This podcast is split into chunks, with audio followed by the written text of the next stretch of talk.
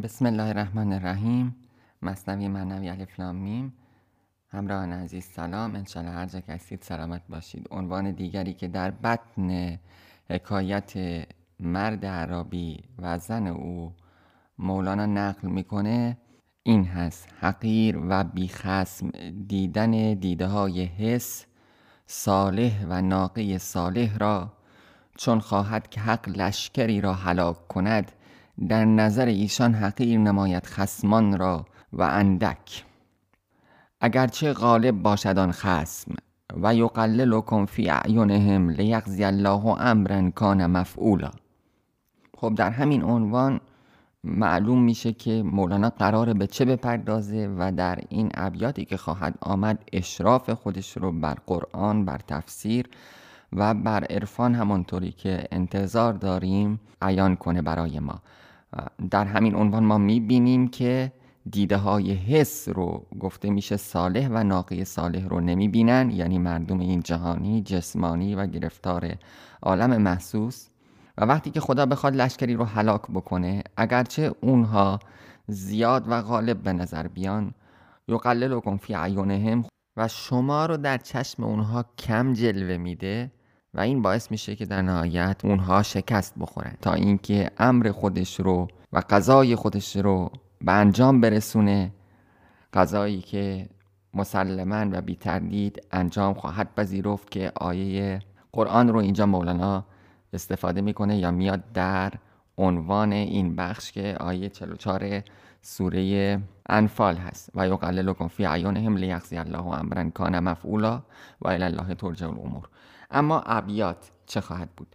ناقی صالح به صورت بود شطور به ظاهر و در صورت ناقه ماده شطور ناقه صالح به صورت به ظاهر شطور بود. خب می‌دانیم که صالح قوم خودش رو دعوت می‌کرد طبق آیات قرآن. قوم صالح بخشی از اونها که ایمان آوردن و بخش دیگری ایمان نیاوردن اما صالح ناقه ای رو یا ماده شطوری رو که طبق برخی از این اخبار گفته میشه از دل صخره بیرون آمد و اینها و اینها اسنادشون چندان قوی نیست که ما بخوایم بهش تکیه بکنیم. ولی به هر حال صالح گفت که این شطوری از طرف خدا و شما یک روز سهم آب از آن شما باشه و یک روز هم از آن این ناقه. ولی اونها اومدن و اون ناقه رو اون شطور رو پی کردن اون رو کشتند و به خاطر همین خداوند عذابی رو برای اونها معین کرد که اون قوم رو نابود کرد و چیزی از اونها باقی نماند. حالا این داستانی که قرآن نقل می‌کنه رو مولانا هر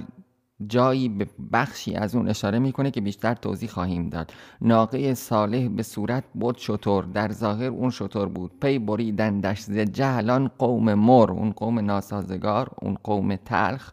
این قوم ناسپاس صالح رو میگه. از برای آب چون خسمش شدند نانکور و آبکور ایشان بودن نانکور و آبکور یعنی ناسپاس. اونا آب رو ازش دریخ کردن دشمن آب ناقه شدن ناسپاس در واقع این قومی بودن که آب رو از ناقه صالح دریخ کردن ناقت الله آب خورد از جوی و میغ. آب حق را داشتند. از حق دریغ. ناقه خدا ناقت الله که اینجا اشاره هست به خود متن آیات قرآن که اون رو ناقت الله بیان می‌کنه و در سوره شمس ما به صورت واضح این رو داریم ناقت الله و سقیاها و همچنین در سوره اعراف و در سوره های دیگر هم خب اشارهی به داستان حضرت صالح شده ولی در سوره اعراف هم همین رو داریم که و الی سموده اخاهم صالحا. قال یا قوم عبد الله ما لكم من اله غیره قد جاءتكم بینه من ربکم. بینه ای نشانه آشکاری از پروردگار شما به سوی شما اومد. حاضهی ناقت الله. این ناقه خداست و وصف کردن ناقه به این صورت یعنی ناقت الله شاید همین یک حجتی شده برای مفسران عرفانی مثل ابن عربی و مثل احمد ابن عمر که قرن هفتمی هست که اونها بیان و این رو به همین صورتی که مولانا قرار برای ما تفسیر بکنه تفسیر بکنن. یعنی بیان بگن که ناقت الله می‌تونه نشانه ای باشه از نفس حضرت صالح یا می‌تونه نشانه الهی باشه ورای این امر ظاهری که اون هم درست هست. ناقت الله لکم آیتا فزروها یعنی اون رها کنید. تاکل فی ارز الله تا در زمین خدا چرا بکنه و بخوره. ولا تمسوها به سوء فیأخذکم عذاب علیم. و اون رو به او بدی نکنید تا اینکه خدا شما رو به عذابی درناک گرفتار نکنه. ناقت الله آب خورد از جوی و میغ آب حق را داشتند از حق دریغ. این ناقه ناقه خدا بود شطور خدا بود. اونها آبی رو که از آن خود خدا بود از او دریغ داشتند. از ناقه که خودش ناقه خدا بود آب خدا رو دریق داشتن. ناقه صالح چو جسم صالحان. حالا اینجاست که مولانا میاد این تفسیر رو ارائه میده که ناقه صالح مثل جسم اولیاء خدا هست. شد کمینی در حلاک طالحان. طالح برخلاف صالح است معناش به معنای فاسد اصلا به معنای دقیق ضد صالح گفته شده.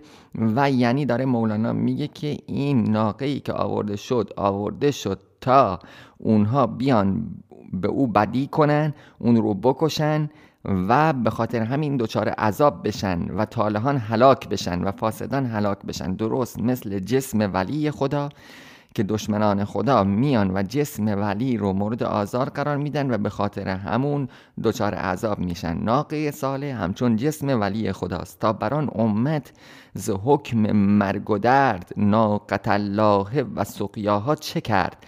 ناقت الله و سقیاها اساره است به سوره شمس که در اونجا هم داستان حضرت صالح علیه السلام گفته میشه کذبت سمودو به تقواها. سمود تکذیب کرد با تقیان خودش با سرکشی خودش با معصیت خودش یا به تقواها. همچنین گفته شده تاقیه که در یک جامعیت که با تاقیه اینا هلاک شدن. یعنی به معنای عذاب می‌تونه باشه. از این بعث اشقاها وقتی بدترینشون وقتی که شونبخترین اونها برخواست فقال لهم رسول الله ناقت الله و سقیاها. و رسول الله به او گفت که یا به اونها گفت که ناقه خداست. از او برحذر باشید. حالا ناقطه اومده ناقطو نیومده از نظر عربی یعنی داره برای تحذیر تقوا کنید ازش برحذر باشید ازش و سخیاها و آبش خورش رو و شربش رو و روزی که باید بنوشه که معین شده یک روز از آن شما باشه آب یک روزم از آن ناقت الله باشه.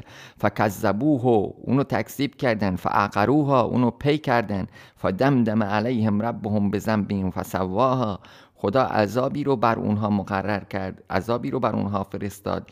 و اونها رو با خاک یکسان کرد به خاطر گناهی که انجام دادن ولا یخاف و عقباها. و از عاقبت شوم اونها بیم نداره. حالا اینکه ولا یخاف و عقباها این یخاف و برمیگرده به که سه تفسیر شده؟ یعنی به خدا که خدا بیمی نداره از اینکه اونها رو عذاب کنه. به صالح که صالح از عاقبت اونها بیمی و نگرانی نداره. و این تفسیر دوم رو ما باید در ذهنمون داشته باشیم چون در ادامه ابیات مولانا ممکن مولانا اشاره ای داشته باشه به این تفسیر دوم که صالح بیمی نداره چون قرار این رو هم برای ما مولانا بگه. و سوم اینکه اونها یعنی اون قوم صالح بیمی نداشتن از اینکه هلاک بشن یا عذابی بیاد سراغشون چون به عذاب باور نداشتن. تا بران امت ز حکم مرگ و درد ناقت الله و سقیاها چه کرد؟ شهنه قهر خدا زیشان بجز شهنه اون مامور حکومت اون پاسبان. شهنه قهر خدا زیشان بجست خونبه های اشتری شهری درست. یک شهر کامل رو خونبه های اون اشتر خداوند از اونها گرفت. شما اگه شطور خدا رو کشتید خداش یک شهر کامل رو نابود کرد. در ازای اون این خونبه های اون اشتر خدا بود. روح او چون صالح و تن ناقه است. پس تن رو داره شبیه می‌کنه به ناقه صالح به شطور صالح. روح اندر وصل و تن در فاقه است. روح در وصل الهی خودش هست روح صالح روح ولی خدا در وصل خودش هست. تن هست که در رنج و عذاب هست. به روح که این عذاب تن که به روح که صدمه نمی‌زنه روح صالح. قابل آفات نیست زخم بر ناقه بود بر ذات نیست. شما دارید بر ناقه زخم می‌زنید.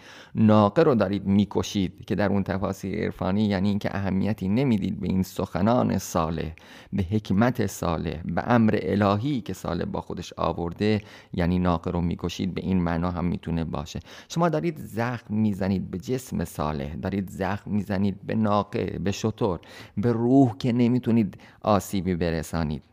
بر ذات که از جنس الهی است که آسیبی نمیاد. کس نیابد بر دل ایشان زفر بر صدف آمد زررنی بر گوهر. مثل مرواریدی که در دل صدف هست. شما بخوای آسیبی به صدف بزنید به گوهری به مرواریدی که در دل صدف هست که آسیبی وارد نمیشه که. شما هر چقدر که ولی خدا رو آزرده کنی این آزردگی بر جسم او فرود میاد بر روح او که آسیبی نمی‌زنه بر دل ایشان که کسی نمی‌تونه سیطره پیدا کنه و آسیبی بزنه. روح صالح قابل آزار نیست نور یزدان صغبه کفار نیست. روح صالح رو نمیشه آزار داد و نور یزدان که دستمایه و تحت سلطه کفار نیست که بشه که کافران بتونن و مشرکان بتونن اون درباره صغبه یا سقبه هم قبلا صحبت کردیم که مشرکان بتونن اون رو آزار بدن و رو سیطره پیدا بکنن. جسم خاکی را بدو پیوست جان تا بیازارند و بینند امتحان. خدا این جسم و جان رو به هم پیوست تا اینکه اینها بیان جسم رو آزرده کنن و به این صورت امتحان ببینن. بیخبر کازار این آزار اوست. بیخبر از اینکه اگر این جسم رو هم آزار بدن اون رو آزار دادن. آب این خم آب این کوزه متصل با آب جوست. متصل با آب جوه یعنی اینکه شما اگر اون رو آزرده کنید خدا رو آزرده کردید. زان تعلق کرد با جسمی اله به خاطر همین خدا با جسمی پیوسته شد تعلق کرد. ارتباط ایجاد شد بین خدا و اون جسم تا که گردد جمله عالم را پناه تا پناه همه مردم دنیا بشه. یعنی جان خودش و روح خودش رو در جسم ولی قرار داد تا این ولی بیاد و همه دنیا رو در پناه خودش بگیره. ناقه جسم ولی را بنده باش اما تو بیا و بندگی این جسم ولی کن تا شوی با روح صالح خاجتاش تا بعد بیای و همنشین مصاحب روح صالح باشی و هر دو بنده یک خاجه باشید. گفت صالح چون که کردید این حسد بعد سه روز از خدا نقمت رسد. صالح به اونا گفت چون که این کار کردید این حسد رو کردید این ناسپاسی رو انجام دادید. یعنی زوال نعمت او را آرزو کردید. بعد سه روز از خدا نقمت رسد. بعد سه روز از خدا عذابش می‌رسه. بعد سه روز دیگر از جان ستان آفتی آید که دارد سه نشان. سه تا نشان داره بعد سه روز دیگر که میاد اون عذاب الهی. رنگ روی جملتان گردد دگر رنگ رنگ مختلف اندر نظر روز اول رویتان چون زعفران در دوم رو سرخ همچون ارغوان در سوم گردد همه روها سیاه بعد از آن اندر رسد قهر اله. اینجا هم اشاره داره به تفاسیر مولانا که گفته میشه اینطور گفت و حضرت ساله به اونها یا اینکه در روز اولی که اونها اومدن و شطور رو کشتن و پی کردن روی اونها زرد شد روز دوم روی اونها سرخ شد روز سوم روی اونها سیاه شد و روز چهارم عذاب الهی بر اونها نازل شد. گر نشان خواهید از من زین وعید اگر این وعده عذاب از من نشانه می‌خواهید کره ناقه به سوی که دوید گر توانیدش گرفتن چاره هست ورنه خود مرغ امید از دام جست. اگر برید و کره ناقه که داره میدوه به سمت کوه رو بگیرید شاید چاره ای باشه چاره ای هست برای اینکه این عذاب نیاد بر شما. ورنه دیگه امید شما ناامید خواهد بود. کس نتانستن در آن کره رسید. رفت در کهسارها شد ناپدید اما هیچ کسی نتونست کره ناقه رو بگیره و اون در کوه ها پنهان شد. گفت دیدیتان قضا مبرم شده است. صورت امید را گردن زده است. حالا دیدید که قضای الهی قطعی شده و رخ خواهد داد و دیگه امیدی وجود نداره به بازگشت. کره ناقد چه باشد؟ خاطرش که به جا آرید زهسان و برش. یعنی کره ناقه منظور چیه؟ حالا مولانا میگه اینجا کره ناقه منظور چیه؟ منظور یعنی نیکی کردن خاطر صالح و ولی خدا رو نگه داشتن دل او رو به دست آوردن به اون نیکی کردن. میگه منظور از کره ناقه اینه که برید دنبالش بگردید. یعنی بیاید و دل صالح رو به دست بیارید. از اون همه عذابی که او رو دچارش کردید رنجی که گرفتارش کردید او رو دلبری کنید دل اون رو به دست بیارید خاطرش رو نگه دارید تا خدا شما رو عذاب نده. ولی کره ناقه رفت و در کوه گم شد. یعنی اینها نتونستن اون کره رو بگیرن نتونستن این کار رو بکنن نخواستن این کار رو بکنن. گر به جا آید دلش رستید از آن ورنه نومیدید و ساعد را گزان. اگر دلش رو به دست بیارید از اون عذاب رهایی پیدا می‌کنید. وگرنه که باید بشینید و حسرت بخورید که چرا این کار رو نکردید چون شنیدن دین وعید منکدر. چشم بنهادند و آن را منتظر. وقتی که وعده این عذاب رو این عذاب منکدر رو عذاب ناخوشایند تیر و رو شنیدن دیگه چشم بستن فقط در انتظار اون نشستن. روز اول روی خود دیدن زرد حالا همونطور که صالح داشت می‌گفت اینها داشتن می‌دیدند. روز اول روی خود دیدن زرد می‌زدند از ناامیدی آه سرد سرخ شد روی همه روز دوم. نوبت امید و توبه گشت گم دیگه راهی برای توبه نمونده بود و امید همی اونها ناامید شده بود. شد سیه روز سوم روی همه حکم صالح راست شد بی ملهمه ملهمه جنگ درگیری فتنه شورش. بدون اینکه بخواد جنگی و درگیری رخ بده عذاب خدا داشت می اومد چون همه در ناامیدی رد شدند همچو مرغان در دو زانو آمدند. در نبی آورد جبریل امین. شرح این زانو زدن را جاسمین. خب اینجا دوباره اشاره می‌کنه به آیه قرآن که خود مولانا داره میگه جبریل امین اون رو آورد و شرح اینجا زانو زدن رو به ما گفت که وقتی عذاب برای اونها اومد اونها چگونه جاسمین شدن؟ یعنی افتادن به پا و به, زانو و صورت روی خاک و مولانا میگه اینطور اونها زانو زدن و قشنگ داره اشاره می‌کنه به کلمه جاسمینی که در قرآن اومده. پس به او فی دیارهم جاسمین در سرزمینشون در شهرشون اونها افتاده بودند بر صورت و بر زانو. چون دقیقا مولانا داره به معنی لفظی جاسمین اشاره می‌کنه که همچون زانو زدن پرندگان یا افتادن پرندگان به این صورت گفته شده. نزدیک به این موضوع و مولانا داره به معنای کلمه جاسمین اشاره می‌کنه در اینجا چون همه در ناامیدی رد شدن همچون مرغان در دو زانو آمدن در نبی یعنی در قرآن که قبلا بهش اشاره کردیم نبی به معنای قرآن. در نبی آورد جبریل امین شرح این زانو زدن را جاسمین. زانوان دم زن که تعلیمت کنند و چنین زانو زدن بیمت کنند. اون وقتی زانو بزن که دارن به تعلیم میدن یا تو رو یاد میدن به داره میگه که ایمان بیار به خدا اون وقت زانو بزن. نه حالا که دیگه کار از کار گذشته و به خاطر عذاب الهی تو زانو زدی و این زانو زدن نشانه هلاکتت چون به صورت و زانو افتادی بر خاک و با خاک یکسان شدی به گفته قرآن. منتظر گشتن زخم قهر را قهر آمد نیست کردین شهر را. اونا انتظار قهر الهی رو میکشیدن. اگرچه به سخره چون که اونها به صالح گفتن گفتن که خب حالا برو و وعده خودت رو محقق کن. اون عذابی رو که میگی رو بیار. اینطوری گفتن به ساله یعنی انگار اون رو مسخره کردن. منتظر بودن که این عذاب بیاد. و قالو یا صالح اتنا به ما تعیدونا این کنت من المرسلین. اگر واقعا از پیامبران هستی خب اون عذابی که میدی رو برای ما بیار. یعنی اینطوری گفتن به ساله. اونا انتظار قهر الهی رو میکشیدن. انتظار عذاب رو می‌کشن میکشیدن. ولی وقتی عذاب اومد دیگه شهری باقی نموند. ساله از خلوت به سوی شهر رفت. شهر دیدن در میان دود و تفت.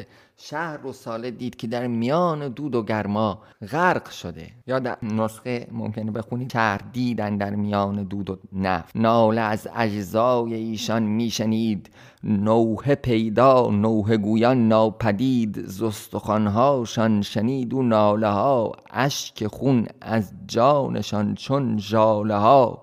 چقدر قشنگ توصیف می‌کنه. اینا افتاده بودن و نوه گویان وجود نداشتن ولی ناله اونها رو داشت میشنید. خودشون دیگه وجودی نداشتن ناله هاشون رو داشت میشنید.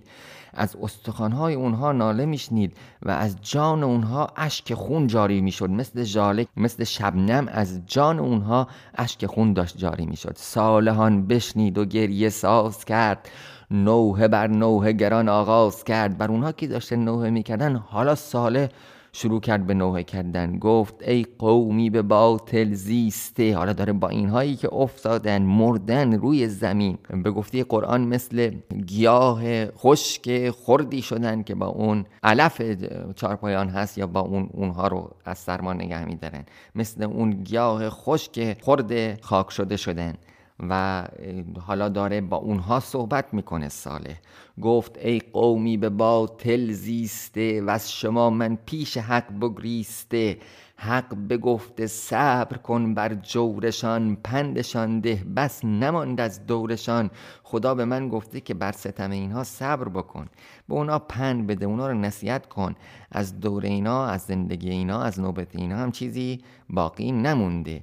چقدر قشنگ در این بیت انگار ما می‌بینیم این رو که انگار مولانا داره میگه که خدا می‌دونه که اینها قرار هلاک بشن ولی با این حال به صالح میگه که تو برو و اونها رو پند بده صبر بکن بر ستم اینها اینا از هلاکتشون چیزی باقی نمانده. من به گفته پند شد بند از جفا شیر پند از مهر جوشد و صفا من به خدا گفتم که پند من و نصیحت من از ستمی که اینها به من کردن دیگه بند شد. من نمی‌تونم به اینها پند و نصیحت کنم. پند رو کسی می‌کنه که بهش مهری بشه. یه مردمی رو ببینی که صفایی داشته باشن به اونها پندی بکنی. چطور می‌تونم بعد از این همه ظلم و ستم اینها به اونها پند کنم؟ بس که کردید از جفا بر جای من. شیر پند افسرد در رگهای من. شیر پند خوش شده در رگهای من. و دیگه نمی‌تونم شما رو پند کنم. از بس که شما بر من ستم کردید.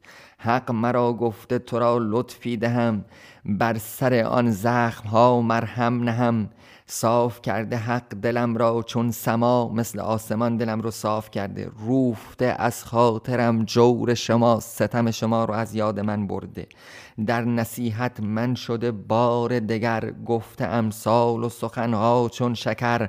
من دوباره اومدم شما رو نصیحت کنم و دوباره به شما سخنها بگم مثالها بگم مثل شکر شیرین شیر تازه از شکر انگیخته شیر و شهدی با سخن آمیخته در شما چون زهر گشته آن سخن.